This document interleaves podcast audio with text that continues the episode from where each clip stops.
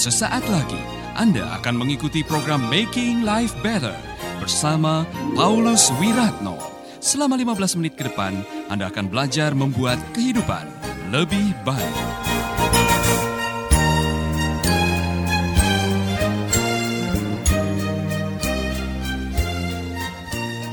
Ya, saudara pendengar yang saya kasih dalam Tuhan, saya senang sekali pada hari ini bisa berjumpa dengan Anda tentunya dalam program Making Life Better yang bikin hidup lebih baik. Saudara-saudara, saya sangat bersyukur kepada Tuhan karena pada hari ini saya bisa hadir di ruang dengar sahabat semuanya. Dan izinkan saya mengirim salam pertama-tama untuk sahabat-sahabat Making Life Better yang ada di ujung timur Indonesia, yaitu yang ada di Papua, Saudara-saudara yang mendengarkan Making Life Better di Sorong, di Jayapura, di Manokwari, di Wamena, kira-kira uh, ada saudara yang paling jauh di perbatasan sana yang mendengarkan Making Life Better. Saya senang sekali hari ini bisa mengunjungi Anda semua. Dan saudara-saudara yang barangkali ada di Sumatera Utara, di Sulawesi Utara yang mendengarkan Making Life Better. Saya Berterima kasih karena Anda dengan setia sudah mendengarkan program ini. Secara khusus saya mau menyampaikan ucapan terima kasih kepada saudara-saudaraku yang sudah mendownload aplikasi Making Life Better dan saya yakin pelayanan Making Life Better melalui aplikasi juga sudah menjadi berkat buat Anda semuanya. Saya memberitahukan kepada saudara sampai hari ini sudah ada 6.300 orang yang mendownload aplikasi Making Life Better. Dan mereka adalah orang-orang yang diberkati. Itulah sebabnya saya berterima kasih. Karena dukungan saudara, doa saudara, support saudara untuk Making Life Better telah menjangkau bukan hanya Indonesia, tetapi juga saudara-saudara kita di belahan uh, bumi yang lain yang ada di Singapura, ada di Hong Kong, ada di Amerika, bahkan ada di Timur Tengah, ada SMS dari Kuwait, ada saudara-saudara kita yang dari Abu Dhabi, bahkan ada yang jauh di uh, Alaska sana yang mendengarkan Making Life Better lewat aplikasi. Jadi terima kasih untuk semua yang saudara sudah lakukan. Hari ini saya mau mengajak Anda sekalian untuk merenungkan betapa pentingnya menyikapi perbedaan dalam kehidupan. Karena perbedaan itu adalah kenyataan. Kita ini memang beda. Tuhan menciptakan perbedaan, saudara-saudara. Tuhan menciptakan manusia dengan berbagai-bagai suku. Ada Jawa, ada Cina, ada Batak, ada uh, Papua, Papua sendiri terlalu banyak uh, sukunya dan sebagainya. Nah, kita hidup bernegara, kita hidup bergereja itu ada perbedaan-perbedaan, ada perbedaan bahasa, perbedaan ras, perbedaan suku dan sebagainya. Yang seharusnya itu bukan menjadi sebuah pertengkaran atau perbedaan tidak harus menjadi sebuah awal untuk bertengkar. Amin. Tapi kenyataannya di dalam hidup ini, kadang-kadang perbedaan itu dijadikan sebagai sebuah alat untuk meraih sesuatu dan menonjolkan perbedaan yang akhirnya menimbulkan pertengkaran atau perselisihan atau akhirnya itu menjadi sebuah konflik yang mendatangkan masalah. Di mana ada konflik, di situ pasti ada penderitaan. Di mana ada konflik, pasti di situ ada masalah yang pada akhirnya kesengsaraan yang menjadi ujung-ujungnya. Itulah sebabnya saya ingin mengajak saudara-saudara merenungkan kebenaran firman Tuhan yang ada di dalam Efesus pasal 4 ayat yang ketiga. Kalau saudara mendengarkan Efesus pasal 4 ayat yang ketiga, di dalam terjemahan bahasa Inggris dikatakan, Make every effort to keep the unity of the spirit through the bond of peace. Saudara-saudara, usahakanlah dengan sungguh-sungguh hati untuk menjaga kesatuan hati dengan ikatan kedamaian. Nah, perhatikan baik-baik. Di dalam terjemahan bahasa Indonesia dikatakan, Efesus pasal yang keempat ayat yang ketiga, berusahalah sungguh-sungguh untuk hidup dengan damai berusahalah dengan sungguh-sungguh untuk hidup dengan damai, supaya kesatuan yang diciptakan oleh Roh Allah tetap terpelihara. Nah, ini memang konteksnya adalah Rasul Paulus sedang memberikan suratnya peringatan sekaligus teguran sekaligus himbauan kepada jemaat di Efesus. Karena di dalam jemaat Efesus ada orang-orang yang berselisih, ada orang-orang yang bertengkar, dan pertengkaran itu bisa mengganggu kesatuan yang akhirnya bisa mempengaruhi kesaksian. Anda masih bersama Paulus Wiratno di Making Life Better.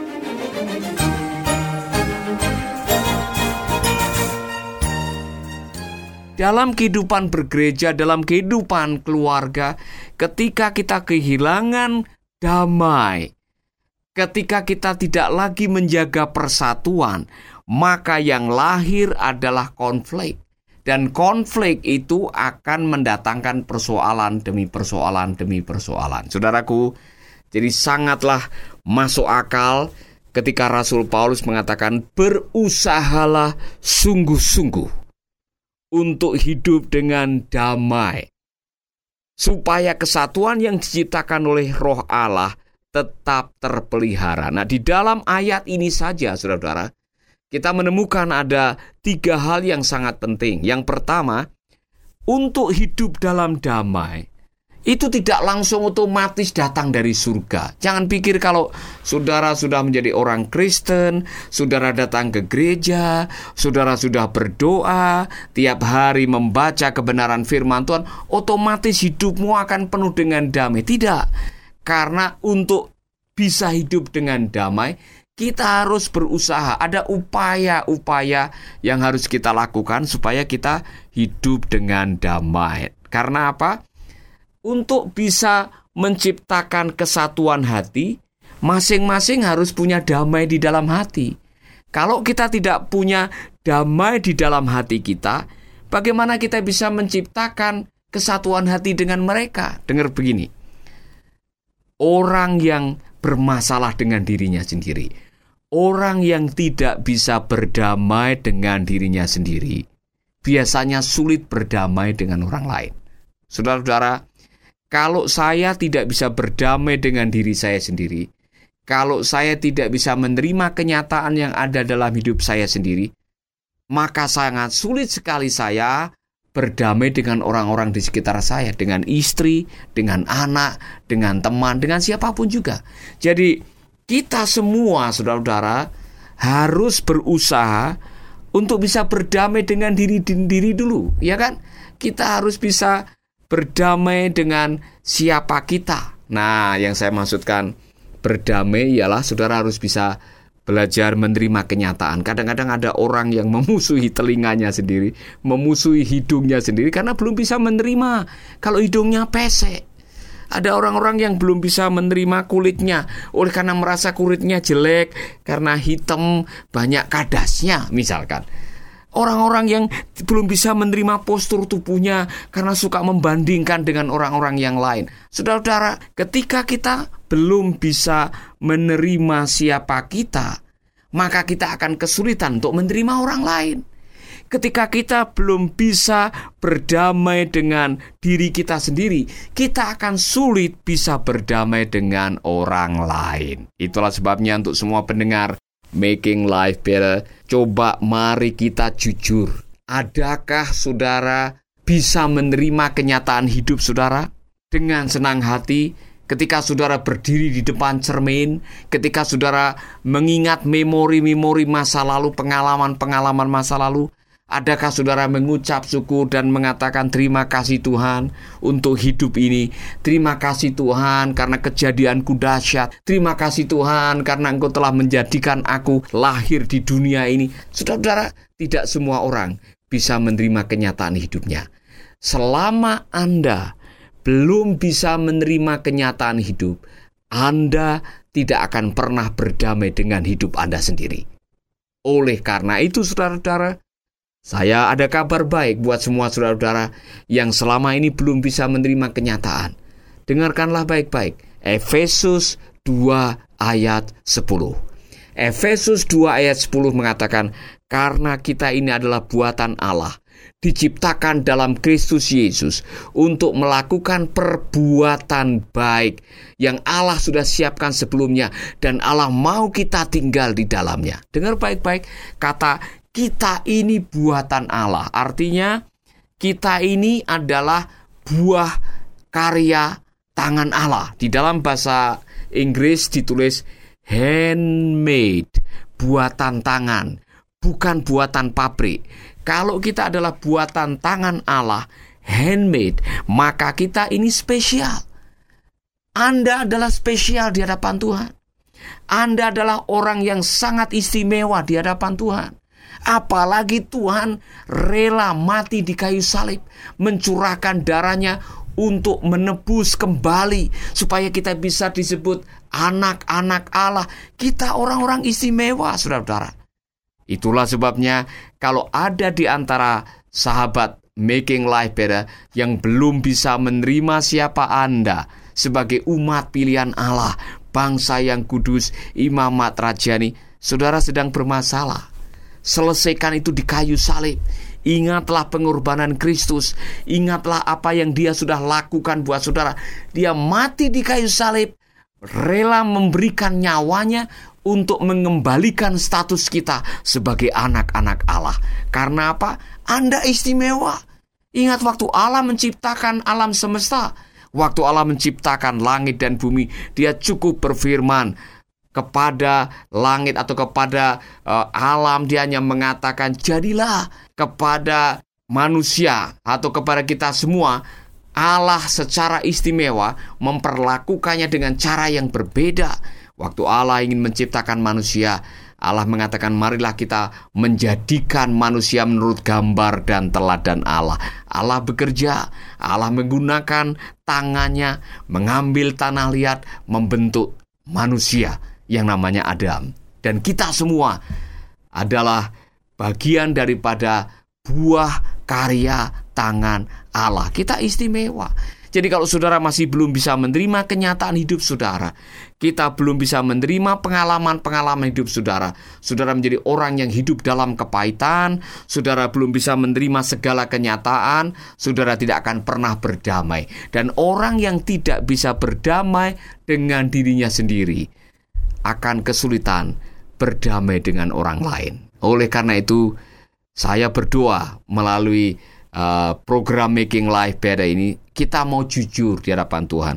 Kita mau membuka hati dan mengatakan, Tuhan, kalau ada di dalam hidupku bagian-bagian dari pengalaman yang belum saya terima, bagian-bagian kenyataan pahit yang saya masih mengingkarinya, bagian dari uh, pengalaman hidup yang rasanya sulit untuk dilupakan.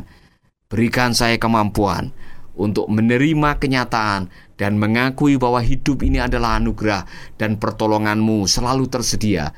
Dan saya mau menerima, mengampuni, mendaur ulang masa lalu saya dan menggunakan untuk masa depan. Maka saudara akan menjadi pribadi yang bisa menerima kenyataan. Saudaraku ingat baik-baik. Our God more interested in your destiny than your history. Allah lebih tertarik dengan masa depan destiny atau tujuan hidup saudara daripada histori atau sejarah hidup saudara. Kita semua punya sejarah yang kelam. Kita punya lembaran-lembaran kelabu dalam hidup. Pengalaman-pengalaman pahit yang kalau kita mengingatnya bisa membuat air mata kita mengalir. Tapi berapa lama kita akan mengingat-mengingat masa lalu kita yang pahit? Karena kita tidak akan kembali ke masa lalu. Kita akan ke masa depan.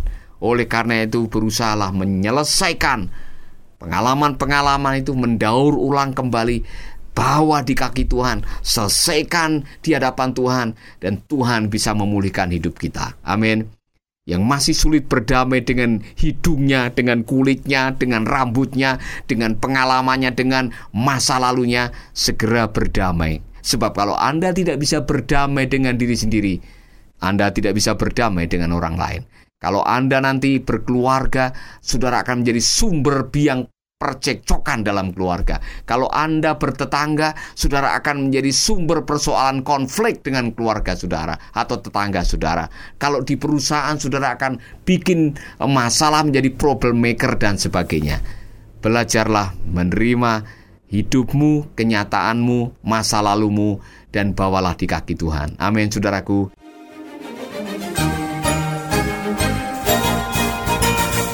Baru saja Anda mendengarkan Making Life Better bersama Paulus Wiratno.